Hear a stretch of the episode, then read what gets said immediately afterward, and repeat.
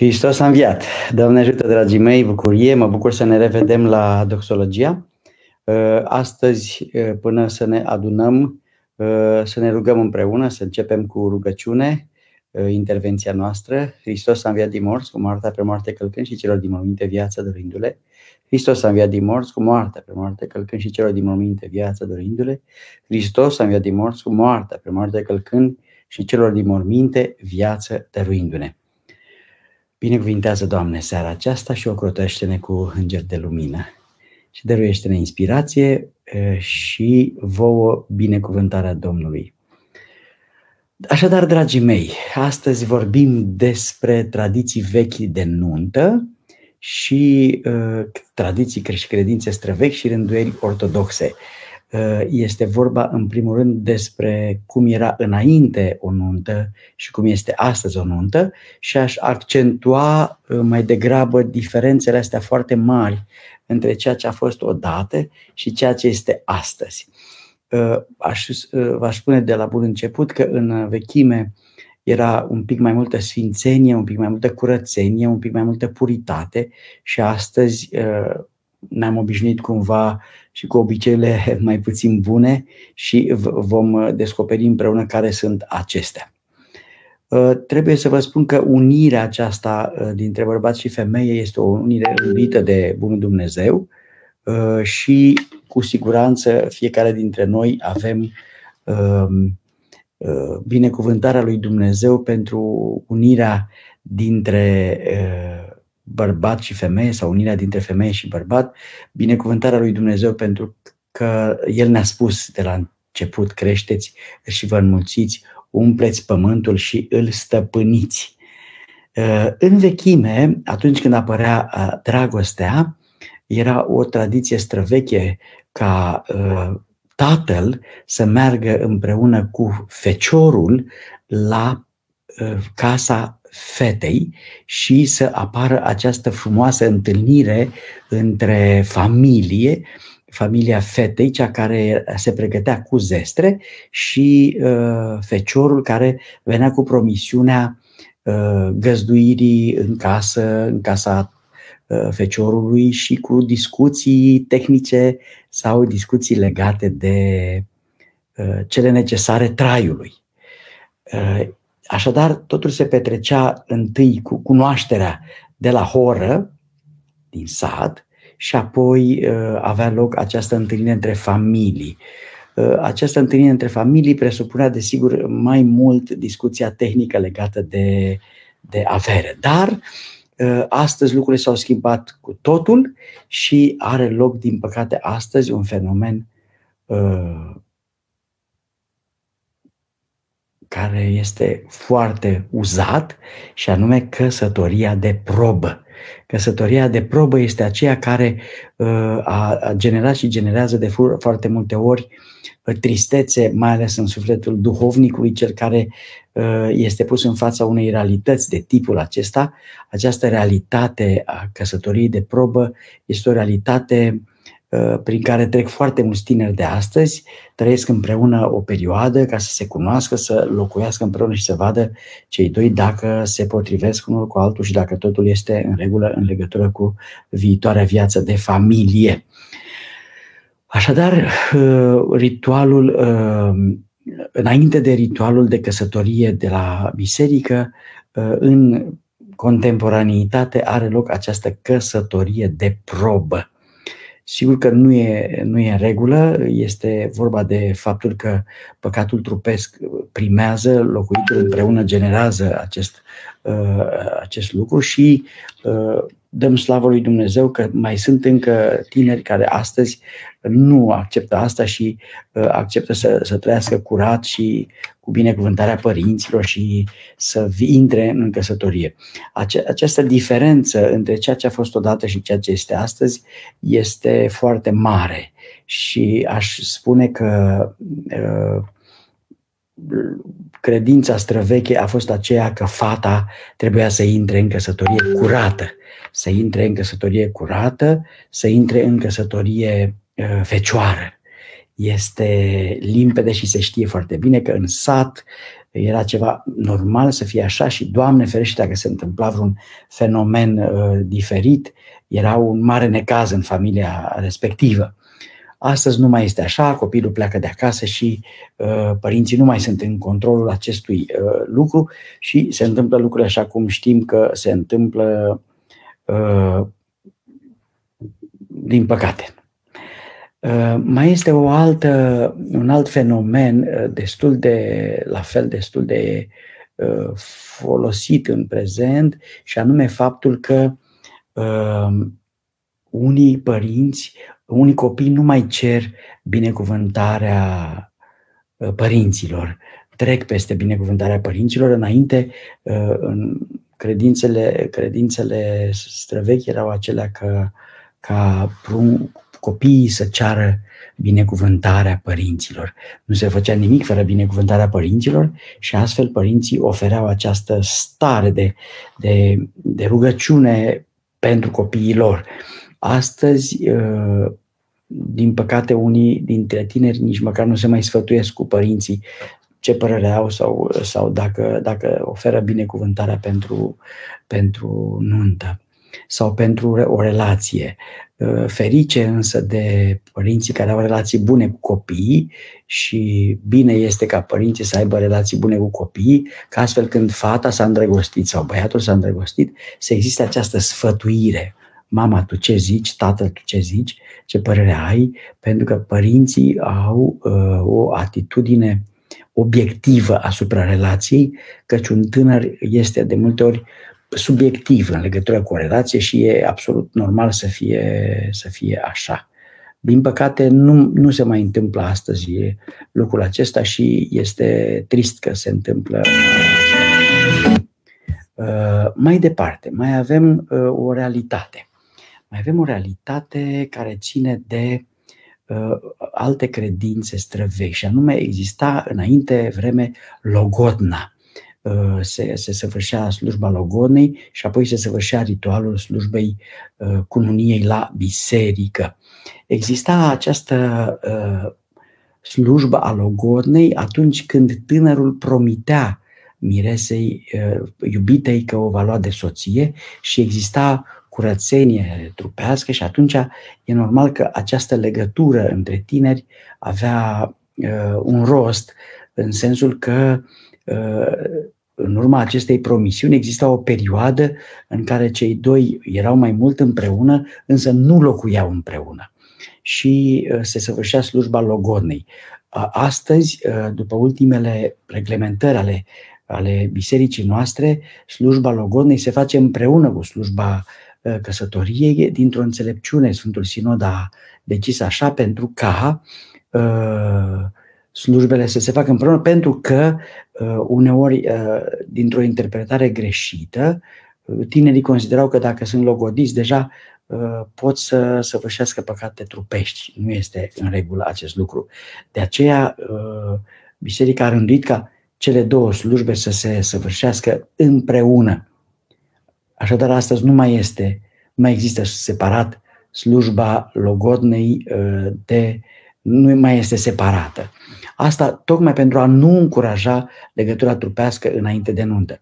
Realitatea în care trăim cu toții astăzi este această realitate că uh, tânărul nu mai intră fecior în biserică sau tânăra nu mai intră fecioară în biserică.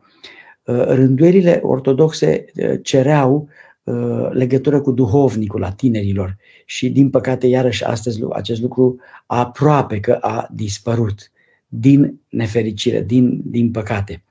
Dau slavă lui Dumnezeu că însă încă mai am la uh, spovedanie tineri care vin și caută uh, cu toată inima lor re, relație cu duhovnicul și această relație îi ajută pe cei doi uh, și pe el și pe ea să-și regleze anumite lucruri. De aceea, uh, o altă credință străveche era uh, faptul că în, în momentul în care Uh, tânărul se îndrăgostea, uh, cerea uh, fata de acasă, o cerea părinților și părinții ofereau binecuvântarea lor.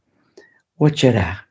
Astăzi tânărul nu mai cere pe fată, ci pur și simplu are loc o legătură între cei doi de, de dragoste, după aceea tinerii, cei doi, cei doi tineri se duc acasă la el sau la ea pentru a comunica părinților iubirea dintre ei. Nu, nu se mai cere mâna, din păcate. Nu se mai cere mâna, din păcate. Uh, din, din nefericire se întâmplă acest lucru uh, în, în mod ne, nefericit sau ne, neplăcut. În alte ordine de idei, uh, ritualul creștin-ortodox, ritualul creștin-ortodox cere ca slujba să, să înceapă cu, cu logodna, cu oferirea celor, cu binecuvântarea celor două veriete și apoi începe slujba mare a cununiei.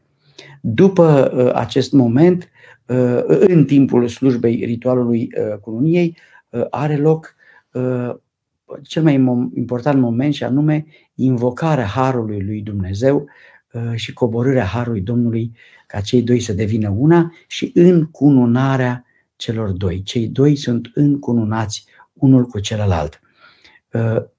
Așa cum un rege este încununat și el are în uh, inima lui dorința să-i facă fericiți pe cei din regatul lui, așa și cei doi sunt încurunați rege și regină. În vechime, aceste cununi erau uh, din natură și astăzi ele sunt uh, metalice. Poate și asta iarăși o, o diferență. O altă diferență este legată, o altă Diferența între ceea ce a fost odată și ceea ce este astăzi este că înainte lumânările erau din ceară curată, astăzi nu mai sunt din ceară curată.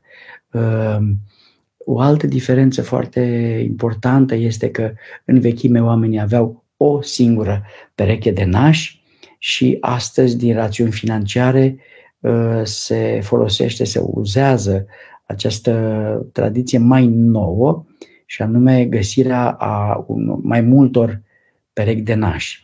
Recomandarea bisericii este aceea ca să existe o singură pereche de nași, pentru că nașii sunt părinți spirituali.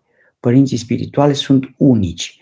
De aceea, uh, în Moldova, spre exemplu, se stabilește că există o pereche de nași principali, cei care sunt părinți spirituali și ceilalți sunt sprijinitori, ajutători, ctitori Uh, binefăcători ai noului cuplu uh, format în, în căsătorie. Recomandarea bisericii ar fi să se păstreze totuși o singură pereche de nași și nu mai multe perechi.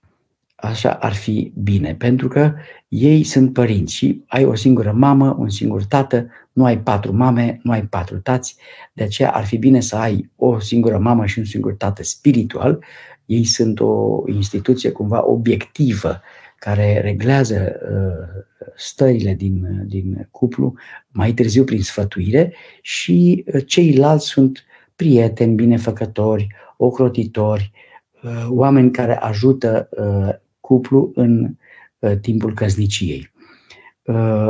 Iarăși îmi amintesc cu drag faptul că petrecerea de nuntă uh, avea în ea uh, mai multă bună cuviință. Astăzi mai au loc iarăși niște exagerări legate de consum de alcool și mai departe. După aceea, uh, ritualul furatului miresei, la fel, nu are nicio legătură cu vreun, cu vreun bun obicei creștinesc autentic. De aceea ar fi bine să renunțăm la la aceste, la aceste lucruri care nu sunt întocmai, întotdeauna plăcute. Cred că esențial este să ne gândim la faptul că momentul esențial al, al zilei cununiei este slujba. Uh, o altă diferență foarte mare este că în vechime tinerii se împărtășeau în ziua căsătoriei. Tinerii se împărtășeau. Era un ritual special, tinerii veneau la biserică și primeau taina sfântă a împărtășanii, se spovedeau în săptămâna de dinainte. De altfel, în anumite biserici și astăzi, în săptămâna dinainte de căsătorie, tinerii sunt spovediți și bine ar fi ca toți cei care se căsătoresc să intre cel puțin spovediți în taina sfântă a cununiei. Uh, mi-aduc aminte că și la noi la țară, în anii 80, uh, era acest ritual frumos ca tinerii să vină îmbrăcați în mire și mireasă la Sfânta Liturghie de dimineață. După amiază mergeau la sfatul popular, uh, aveau curunia civilă, deci dimineață ei se spovedeau în săptămâna de dinainte, la slujba Sfintei Liturghii veneau și se împărtășeau, apoi mergeau la sfat și semnau și apoi urma slujba cununiei. E foarte important de știut că în vechime tinerii se apropiau de Sfânta și Dumnezească împărtășanie și asta, asta este foarte, foarte important.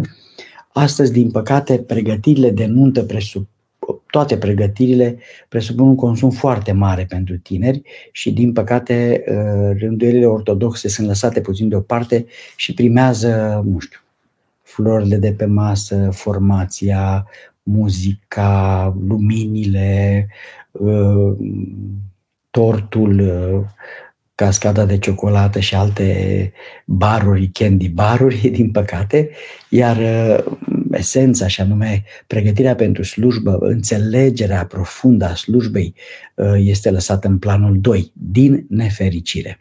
Însă dăm slavă lui Dumnezeu că mai sunt tineri creștini ortodoxi care țin cont de faptul că pregătirea pentru Sfânta Taina Cununiei presupune întâi o pregătire spirituală.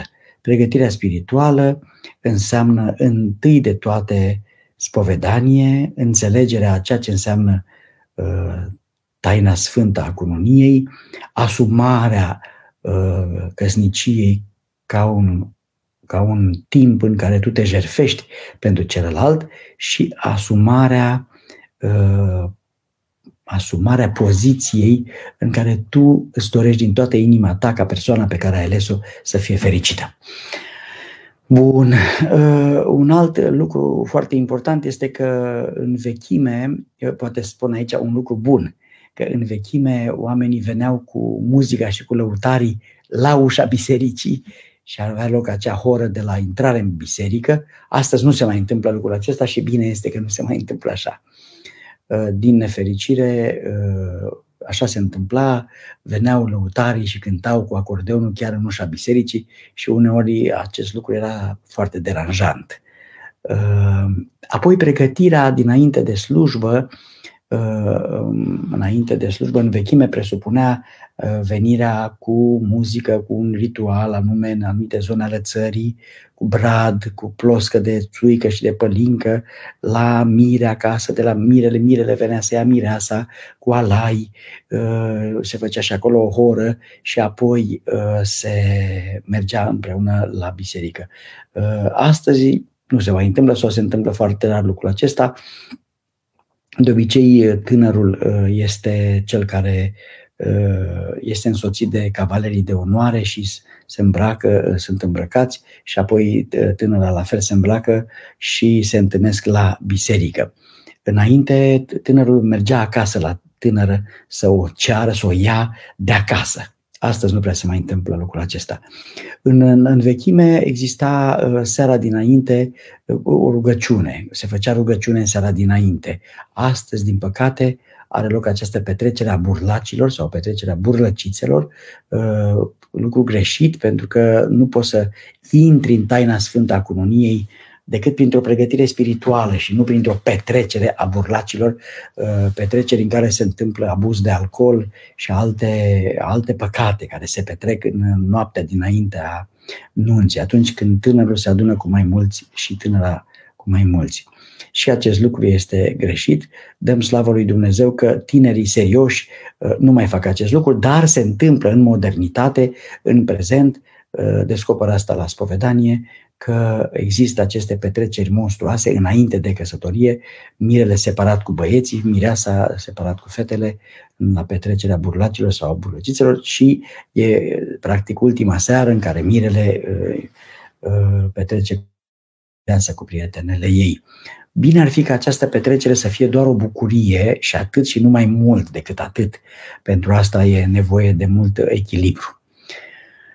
Așadar, sunt diferențe foarte serioase între ceea ce a fost odată și ceea ce este astăzi și, uh, din păcate, constatăm că nivelul duhovnicesc a scăzut, pregătirea duhovnicească a scăzut în intensitate, asumarea a ceea ce înseamnă taina căsniciei nu mai este serios luată în seamă și din cauza asta apar și divorțuri multe, pentru că tinerii vor mai mult să primească din căsnicie decât să ofere, nu mai există răbdare, nu mai există înțelepciune și asumare. Nu mai există asumare, nu mai existând asumare, după un timp apar problemele. Uh, credința, credințele străvechi erau acelea că există o singură căsnicie pentru totdeauna. Uh, ritualul ortodox asta spune, ceea ce a unit Dumnezeu, omul să nu despartă. Așadar, biserica uh, nu are în vedere existența divorțului. În mod normal, te căsătorești pentru veșnicie, vrei ca celălalt să fie cu tine pentru toată viața. Din păcate, astăzi fenomenul despărțirii a doi soți este foarte răspândit și a apărut cu, ca o uh, biserică cu multă, cu multă dragoste, uh, binecuvintează atunci când uh, căsnicile încetează, binecuvintează pe cei care doresc să-și refacă viața după, după căsnicii pierdute sau ratate.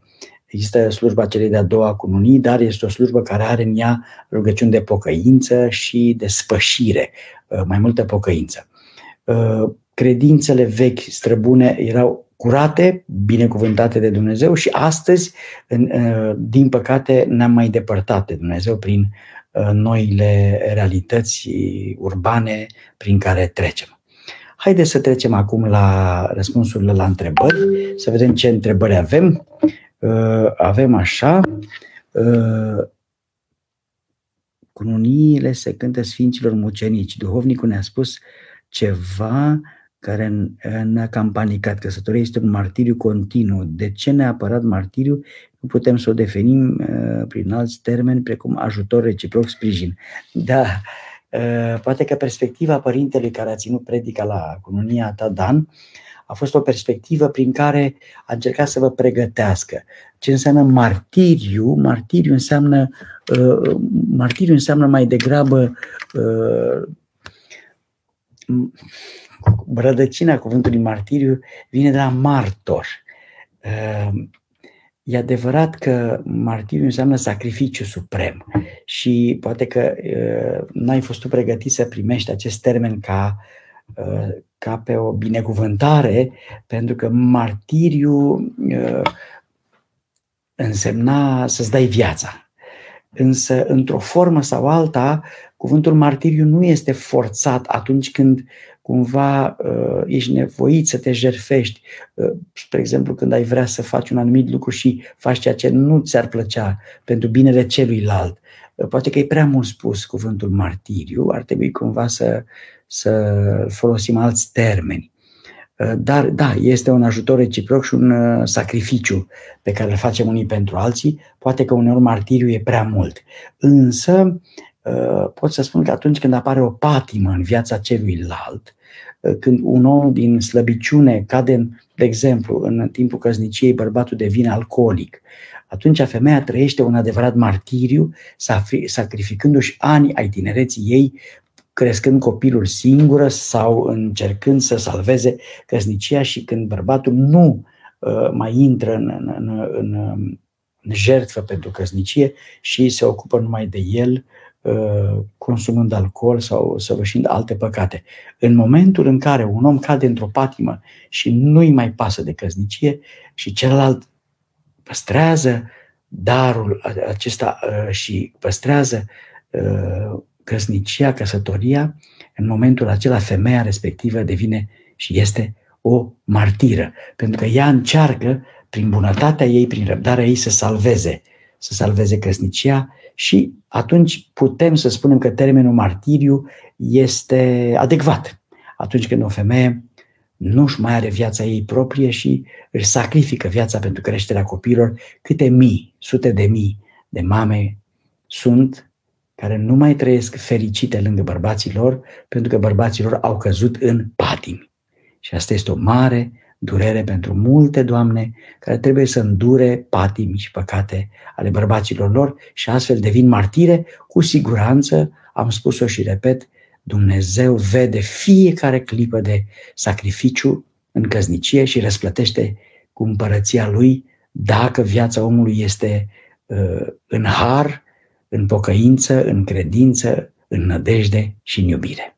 Așadar, nu e foarte deplasat cuvântul martiriu, poate că e uneori prea mult dacă lucrurile sunt în regulă, dar dacă lucrurile uh, devin dramatice sau uh, îngrozitoare pentru viața unui om, acel om care alege să păstreze căsnicia este, este un martir și răsplătit ca atare de Dumnezeu, pentru că știm că toți martirii se duc în rai și cei care sunt în familii uh, în care sacrificiul este maxim, prin acest sacrificiu, prin această cruce asumată, uh, există perspectiva mântuirii mai aproape. Uh, desigur, cu condiția ca să trăiești spovedit, împărtășit în biserică și în har. O altă întrebare, Ana, care este semnificația purtării inelului uh, pe un anumit deget? Iată, inel, ce înseamnă verigheta?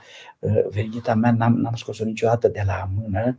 Dacă vă uitați, eu am, am aici uh, efectiv a crescut în dimensiuni degetul meu, dar n-am, n-am scos-o niciodată de aici.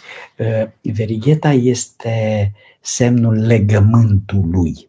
Legământului, ce, semnul legământului ce înseamnă? Înseamnă că tu, ca, ca soț, porți în, pe mâna ta, porți pe mâna ta verigheta celuilalt. De altfel și scrie numele celuilalt uh, pe verigheta ta. Deci tu porți legământul de iubire uh, și de fidelitate al celuilalt. De aceea purtăm verighete și de aceea uh, recomandarea mea este ca să o purtăm toată viața, să nu dăm jos de la mână, tocmai pentru, că arăta, pentru a arăta legământul de iubire veșnică pentru celălalt. Uh, asta presupune purtarea verighetei, purtarea acestui legământ sfânt de fidelitate pentru celălalt. Alex, părinte, cununia civilă are vreun temei Uh, iată, cununia civilă cu siguranță nu are relevanță uh, pentru spui tu că nu ar avea relevanță pentru că nu are temei biblic, însă trebuie să spun că cununia civilă este uh, un angajament civil prin semnătură, prin asumare a împărțirii în două a tuturor bunurilor acumulate în timpul căsniciei. Deci nu este o simplă hârtie, nu este un simplu document, uh, ba mai mult decât atât în spiritualitatea greacă, de exemplu, uh, actul acesta civil se săvârșește tot în biserică și preotul este acela care este și ofițer de stare civilă, pentru că în uh, spiritualitatea greacă există acest vultur care reprezintă poporul, bicefal, statul și biserica sunt cele două capete ale vulturului, așa este în, din, încă din perioada bizantină și așa se întâmplă și astăzi în Grecia. Însă trebuie să spun că la noi este un pic altfel. În ce sens este altfel? În sensul că uh, comunia civilă se săvârșește înainte și este o condiție de bază, este o condiție necesară ca întotdeauna comunia religioasă să se facă după comunia civilă și comunia civilă se face înainte și mirii când ajung la biserică prezintă certificatul de căsătorie emis de starea civilă. De ce asta? Pentru că dragostea, dragostea celor doi este asumată și civil și juridic. Adică, așa dacă te îndrăgostești de o fată, vorbești cu ea un timp, după aia te duci la biserică, te căsătorești, te ceri, poți să te vii din nou la biserică cu alte fate și tot așa. Nu e regula asta. De ce? Pentru că e limpede că atunci când este o dragoste serioasă pentru viață, pentru veșnicie, acest lucru se petrece asumat și civil prin semnătură legală în fața unui organ de stare civilă, unei autorități a statului român. Deci, cu siguranță, acea hârtie, acel document nu este o simplă hârtie, ci este asumarea unei iubiri. Că din momentul acela tot ceea ce acumulezi, împarți în două cu persoana iubită. Ioana, de ce apar mereu părinte înainte de nuntă, dispute între părinți în viitorii miri, ni s-a întâmplat și nouă, ni s-a întâmplat și prietenul apropiat și cu siguranță multor cupluri. Vrea Dumnezeu să încerce dragostea sau care este explicația? Ei, disputele din familii apar mai ales atunci când fiecare uh, dintre părinți dorește ceva. Uh, aici este foarte interesant că mulți dintre părinți, uneori în mod egoist, doresc să se întâmple lucrurile în, la nuntă așa cum ei doresc, nu cum copiii doresc. Și ăsta este un egoism al părinților. Și sunt părinți care pun condiții, anumite condiții copiilor. Ideal ar fi ca părinții să înțeleagă citatul biblic cu care, despre care știm cu toții. Va lăsa omul pe tatăl său și pe mama sa și se va uni cu femeia sa și vor fi amândoi un trup. Adică va lăsa. Ce înseamnă va lăsa? Tinerii au dreptul, înaintea lui Dumnezeu, să lase casa părintească și să se unească cu persoana iubită. Așadar, părinții aici ar trebui să facă un pas înapoi discret și smerit și să lase pe copii să hotărească ei în legătură cu nunta, în legătură cu data, în legătură cu locația, în legătură cu tot ceea ce ține de căsătorie și părinții să dea doar sfaturi smerite pentru că este ziua lor, a copiilor și nu a lor, a părinților. Cunosc părinți care, din păcate, dintr-un egoism, au transformat nunta copiilor într-un prilej pentru ei înșiși de a-și expune, de a se expune pe ei înșiși rudenilor, prietenilor, tovarășilor de, de viață, vecinilor și mai departe. Nunta nu este despre părinți. Nunta este despre mire și despre mireasă. Este foarte important ca mirele și mireasa să fie fericiți în această zi frumoasă pentru ei, zi unică pentru căsniciile uh, longevive, această zi, anunț este unică și una singură și atunci e bine ca întotdeauna părinții să facă pasul înapoi și să-i lase pe copii să hotărească în cele ale căsătoriei. Disputele dintre părinți apar și dintr-un alt motiv, de aceea uh, ofer un sfat. Întotdeauna tu, tinere băiat, care te-ai îndrăgostit de o fată, cinstește părinții fetei. Pentru că fata a venit în existență prin acei părinți. Și tu, fată, cinstește părinții băiatului pentru că ai acest băiat Uh, de care te bucuri datorită părinților care ți l-au crescut, care ți l-au adus pregătit pentru viață și și-au sacrificat ani din viața lor. De aceea este bine să ținem cont de aceste lucruri. Se întâmplă de foarte multe ori ca atunci când, practic, devenim foarte exigenți cu părinții celuilalt și suntem foarte drăguți cu părinții noștri, uh, partenerul de cuplu uh, să sufere. Adică e normal că dacă tu te iei de mama lui, și te lovești tot timpul în, în ea sau o jignești sau vorbești urât despre ea, va suferi și copilul care are prin vene același sânge. Sau tu, tinere bărbat, dacă tu lovești mereu în părinții ei, în părinții soției tale și tot timpul îi jignești sau te porți cu ei nedrept sau ești extrem de judeci aspru părinții ei și ești foarte drăguț cu părinții tăi și nu există obiectivitate, acesta nu este un lucru bun și așa se nasc disputele. Ar fi bine să-i cinstim pe ceilalți, uh, ai pe părinții celuilalt și în felul ăsta să existe o stare de armonie în familie. Mai departe, o altă întrebare. Andreea, Hristos a înviat. Părinte Vasile, vă mulțumim că ne sunteți alături în acest, cu aceste răspunsuri relevante pe tema nunții. Am și o nelămurire, o colegă de la serviciu care este penticostală m-a pus pe gânduri zile trecute, mi-a spus că nunta noastră, pentru că demonstrăm o atitudine în biserică, apoi dansăm și râdem și mâncăm pentru, peste măsură. Uh, bun, Domnul a pedepsit cu Irod și că nu este în regulă să dansăm la nuntă. E, draga mea, aici trebuie să-ți spun că uh, bucuria, veselia, starea de bine de la o nuntă este interpretată în mod diferit.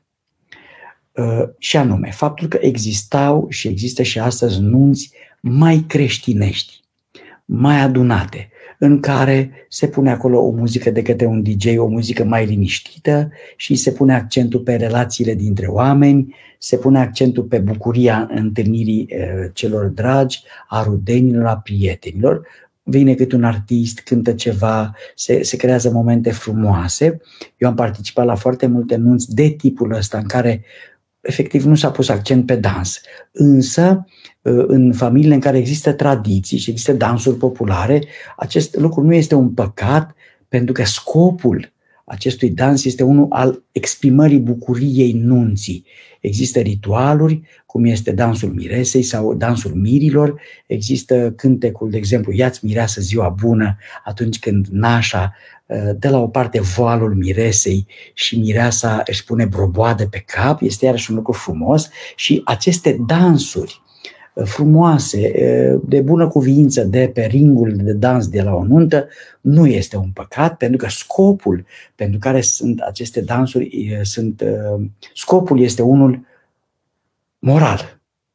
A, sigur că aici uh, sunt exagerări, de exemplu, dacă mirii, din dorința de a epata sau de a arăta, crea momente mai de alese, uh, sunt, de exemplu, trupe de dans uh, invitate, cu fete mai puțin îmbrăcate, cu foarte sumar îmbrăcate, care ridică piciorul foarte sus sau, uh, sau, sau încearcă să prezinte trupurile mai, mai mult goale, atunci sigur că este păcat. De aceea este foarte important să avem bună cuviință. Buna cuviință și morala trebuie să rămână uh, întregi la o nuntă. Și aici depinde de fiecare cuplu și de fiecare familie. Dar aș spune că nivelul familiei, nivelul educațional, spiritual uh, al cuplului este dat și de felul în care se petrece nunta. Nunta este un moment de bucurie. De aceea este firesc să dansăm la nuntă. Nu este un păcat acest, acest lucru, dar o facem cu multă bună cuvință. Sigur că mai există și nunți în care vin tinere îmbrăcate puțin mai uh, provocator și acest lucru nu este chiar în regulă și nu este moral. Dar asta ține de fiecare persoană în parte. Însă o nuntă uh, în care este bucurie uh, este o nuntă care aduce întărire pentru viitorul lor, mirilor și asta nu este un lucru rău. O altă întrebare, ă, Domnul Iisus spune în Evanghelie, cel ce va lăsa pe femeia sa în afară de pricină de desfrânare și va lua pe alta, va comite adulter, având în vedere acest lucru, cel că persoanele care se recăsătoresc vor trăi în păcat. Aici trebuie să spun că uh, Mântuitorul Iisus Hristos a, da, a dat uh, o, o, o nuanță aici, a arătat că dacă apare adulterul, dacă apare infidelitatea, Uh, persoana care este înșelată are dreptul să-și refacă viața. Dar uh, aici există o, o, o înșiruire de lucruri. Evenimentul acesta trebuie cumva mai degrabă momentul acesta greu din viața de cuplu trebuie tratat cu multă seriozitate și fiecare dintre cei doi să încerce să salveze căsnicia. Deci cumva, dacă Doamne ferește se întâmplă să apară infidelitate la el sau la ea, uh, aici intervine puterea iertării. Puterea iertării și forța de a, de a o lua de la capăt prin iertare, prin prezența duhovnicului în familie, prin promisiunea celui care a greșit ca acest lucru să fie pentru ultima dată. Cunosc cupluri în care au apărut păcatul acesta și totuși relația s-a reparat prin promisiune, prin sobrietate, prin înțelepciune, prin uh, tot ceea ce este frumos în cuplu, când uh, unul din cei doi și-a luat lecția uh, și a cerut iertare și căsnicia a continuat uh, prin darul sfânt al iertării.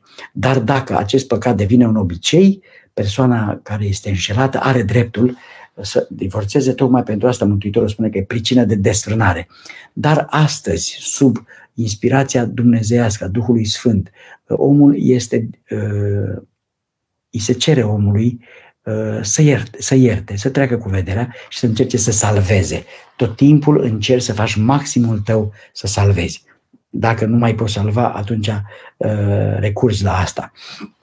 Însă desfrânarea sau adulterul era unul din păcatele care separau cuplu, însă astăzi uh, diversitatea vieții este atât de mare încât nu mai este uneori nevoie de separarea prin desfrânare. Spre exemplu, sunt bărbați dependenți de jocuri de noroc, spre exemplu. Bărbați care cheltuiesc toți banii de pe salariu pe jocuri de noroc, se împrumută sau pun gaj casa proprie și cu copiii în ea și uh, joacă la jocuri de noroc, au dependențe, au adicții și atunci femeia trebuie să facă ceva sau invers se poate întâmpla. Uh, așadar, nu este numai adulterul o pricină uh, a, a despărțirilor sau o pricină a uh, unor stări neplăcute din cuplu, uh, astăzi diversitatea uh, disputelor este foarte mare. De aceea îndemn pe toți ca înainte de a lua orice fel de decizie de separare să epuizeze absolut toate, absolut toate metodele, toate resursele pentru a salva căsnicia prin dragoste, prin înțelepciune și prin iertare. Prezența unui duhovnic ca uh, sfătuitor, prezența unui psiholog, unui psihoterapeut, unui terapeut de cuplu, unui mediator uh, este necesară. De altfel, când, de altfel, când apar uh, dispute grave și când apare în dispută un avocat care vine să, să spună, uite, dacă nu te îndrepți, uh, persoana iubită a cerut ca să existe separare, atunci fiecare din cei care cad și greșesc ar putea să ia în serios uh, modul serios în care pune problema celălalt ca lucrurile să se, să se repare. Așadar, uh, cumva ar fi important să înțelegem lucrul acesta, că fiecare dintre noi trebuie să facem maximul nostru pentru a salva căsnicia și salvând căsnicia, uh, salvăm viața celuilalt din această perspectivă este un sacrificiu care merită, pentru că cunosc foarte mulți oameni care au știut să ierte, au salvat căsnicia și au salvat uh, cuplul și după aceea persoana care a primit iertarea s-a comportat frumos și toată viața a fost recunoscătoare pentru uh, atitudinea iubitoare, iertătoare, îngăduitoare și uh, curată a persoanei care a știut în mod înțelept să-și păstreze familia. E ușor să te desparți, e ușor să iei decizii radicale, e ușor să zici nu mai pot și la revedere. Important este să, totuși, înaintea lui Dumnezeu, să că ne întâlnim toți într-o zi cu Dumnezeu. Să-i spunem lui Dumnezeu, Doamne, am încercat tot ce am putut și chiar nu s-a putut salva. Aici uh, dacă securitatea ta, siguranța ta, siguranța vieții tale este pusă în pericol prin violență fizică, prin uh, abuz de alcool și alte lucruri care îți pot pune viața în pericol, atunci ai dreptul să recurzi la asta doar după ce epuizezi absolut toate posibilitățile de a scăpa uh, omul de patimă.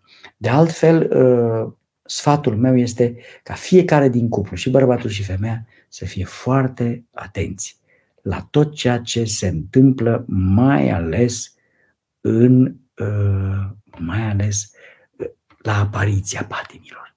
Adică dacă îl vezi pe un om că începe să bea mai mult de două beri, începe să bea mai mult de două, trei pahare pe seară, începe să aibă un univers diferit, începe să se gândească la altceva, începe să lipsească, începe să ia acasă, dar el cu gândul în altă parte, începe să aibă niște ore pe care nu le poate justifica, femeia sau bărbatul uh, trebuie să sesizeze lucrurile astea și să încerce să ia din pripă. O problemă se rezolvă dacă este luată din pripă.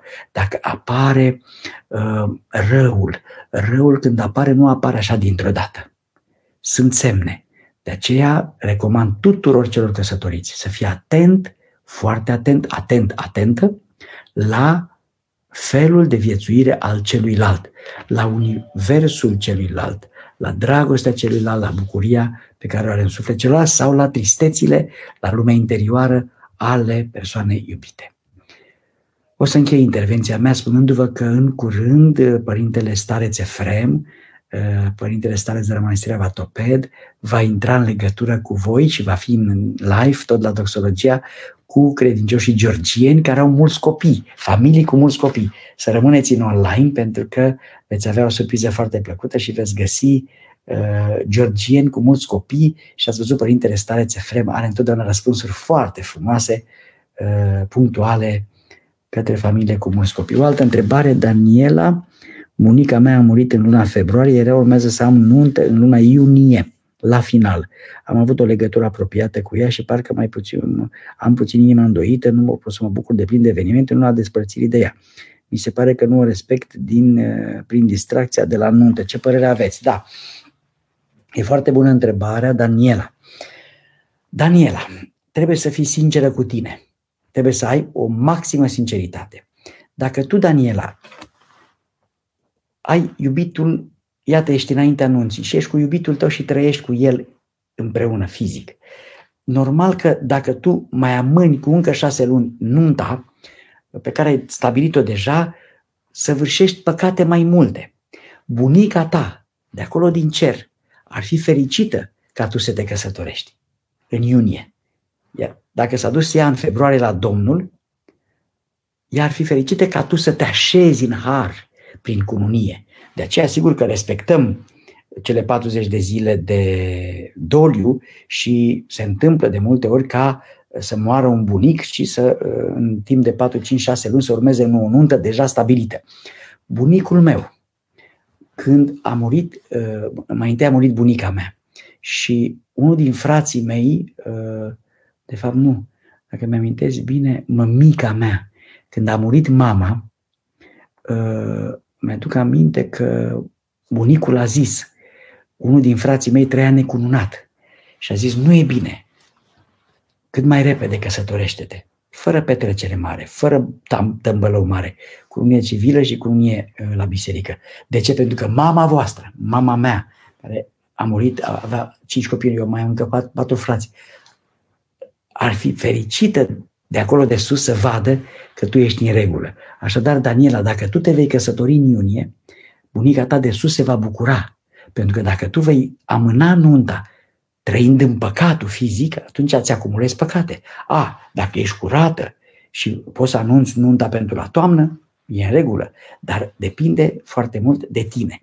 Deci, în mod normal, bătrânii noștri care se duc la Dumnezeu sunt fericiți atunci când noi trăim fără de păcate.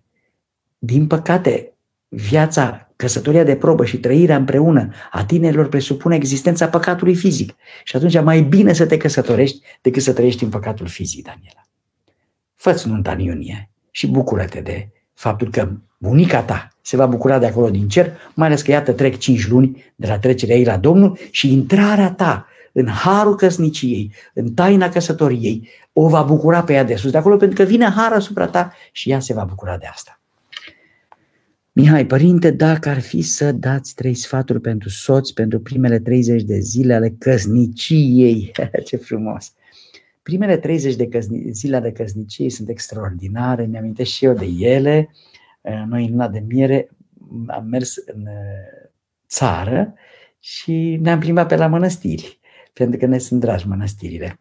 Uh, pot să spun că este o rânduială foarte frumoasă a stării acestea extraordinare de beatitudine și de bucurie a unei legături frumoase între cei doi proaspeți, proaspăt căsătoriți miri.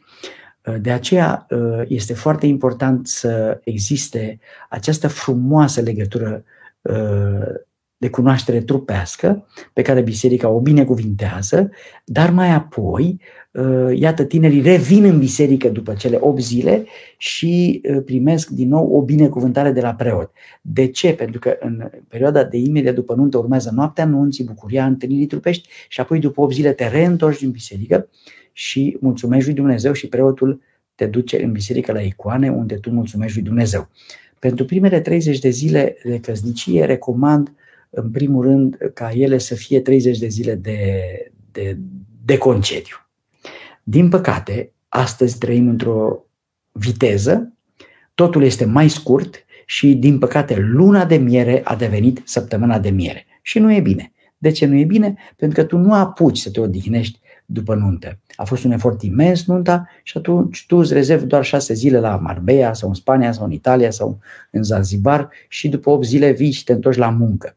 Bine ar fi să-ți iei concediu de trei săptămâni minim și să uh, existe această bucurie.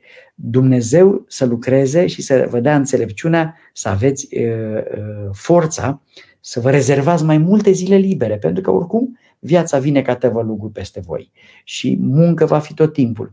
Dacă ai timp pentru discuții, pentru petrecerea timpului împreună, pentru harul și pacea dintre voi și în aceste trei zile să reglezi tot ceea ce este în neregulă. Deci care sunt trei sfaturi, ai spus, pentru primele 30 de zile de căsnicie? Esențial ar fi ca să existe această discuție. Dragul meu, draga mea, ce te face pe tine fericită? Ce aș putea eu să fac mai mult ca tu să fii fericită sau ca tu să fii fericit? Și fiecare dintre noi să vadă puțin universul celuilalt și să se focuseze pe universul celuilalt ca să îl facă pe celălalt fericit și din fericirea celuilalt să-și preia propria fericire.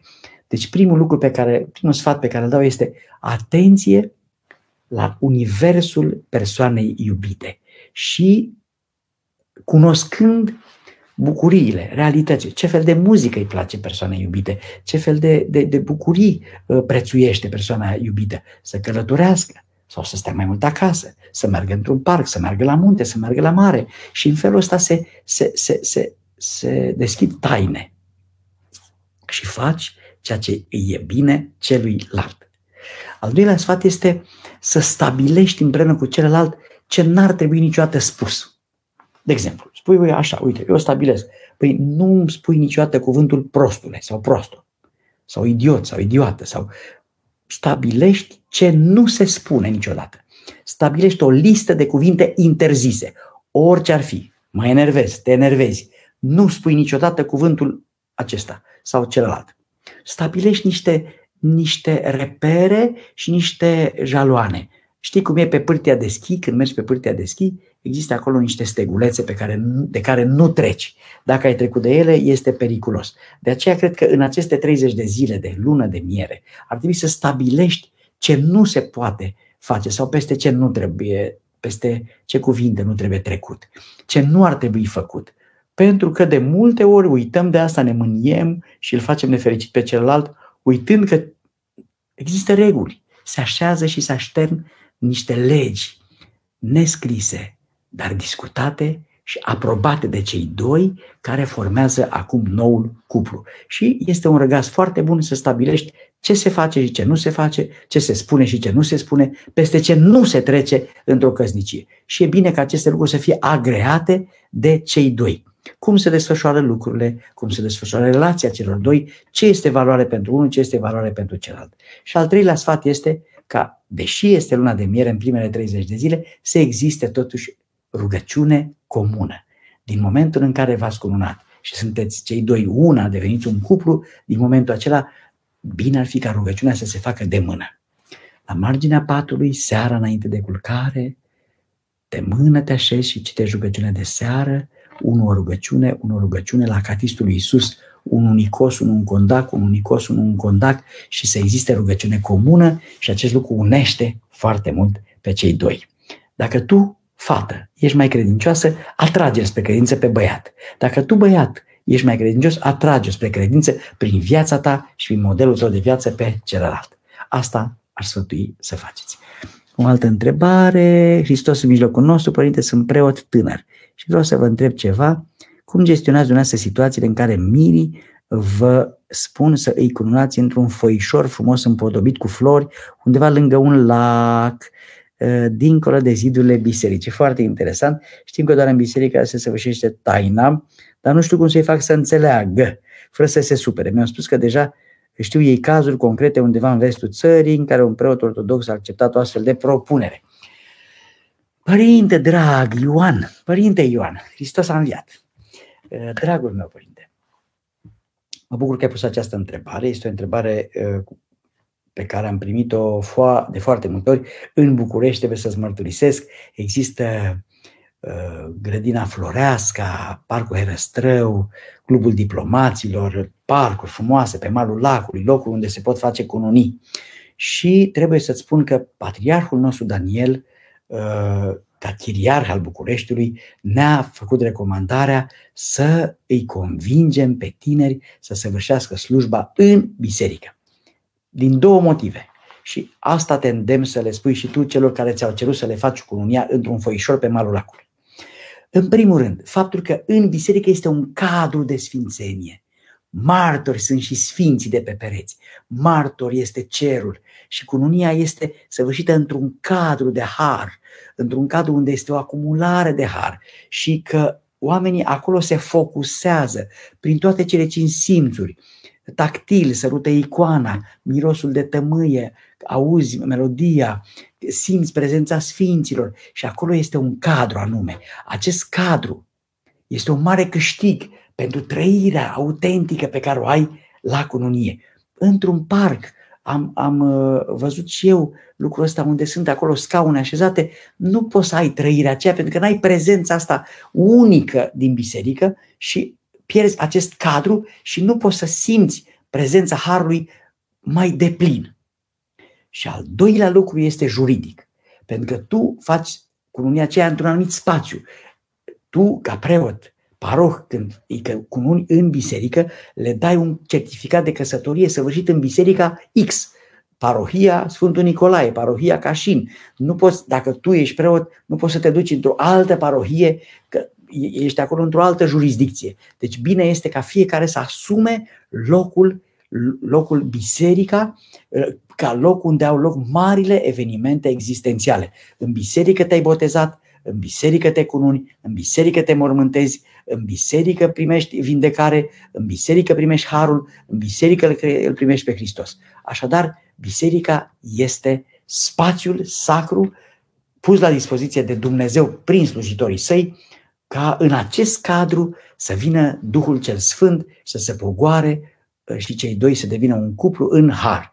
Convinge-i spunându-le că în afara bisericii nu vor simți la fel cum simt în biserică prezența harului lui Dumnezeu.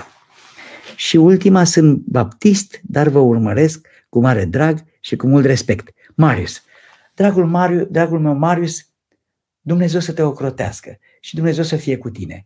Uh, vreau să știi că am avut bucuria să văd de Paștele ăsta, am apărut în mai multe locuri uh, prin binecuvântarea Părintelui Patriarh uh, Daniel și pe televiziuni și am fost foarte bucuros să văd că și atei și oameni care au alte preocupări spirituale, dar și oameni care au alte credințe îmi urmăresc mesajele și luările de poziție. Vreau să știi că dragostea lui Dumnezeu pentru noi este o dragoste fără margini.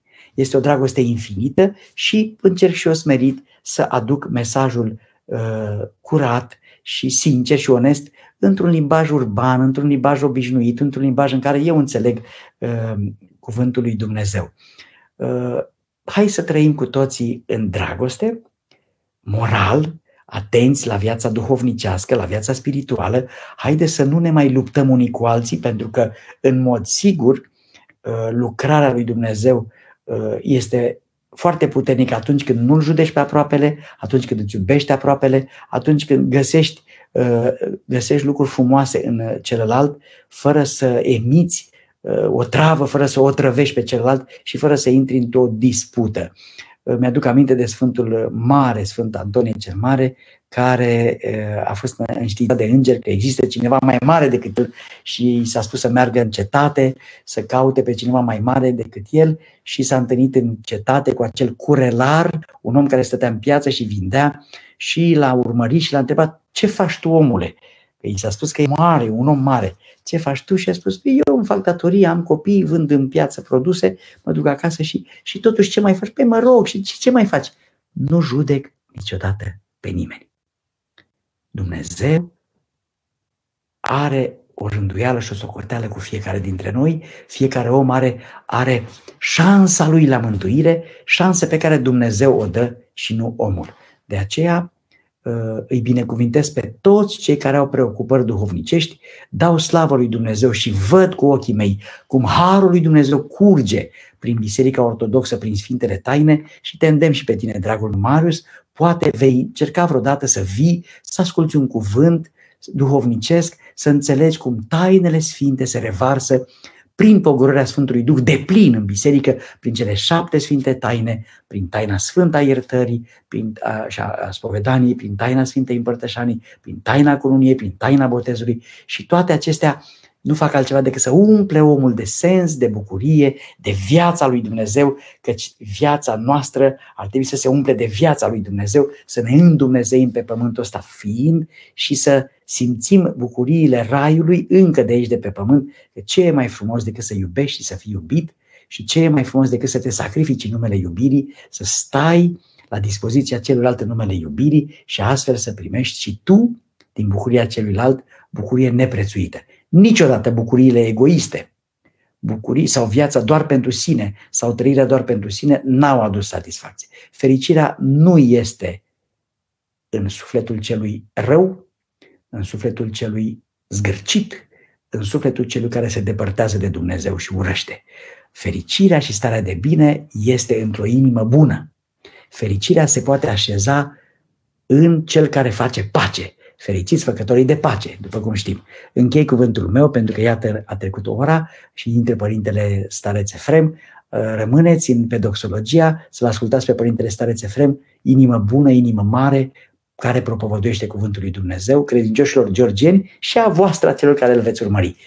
Cupluri, rămâneți uniți în dragoste, faceți efortul să iertați, faceți orice este posibil să-l faceți fericit pe celălalt și veți fi fericiți și voi acum și în veci de veci. Amin. Doamne ajută!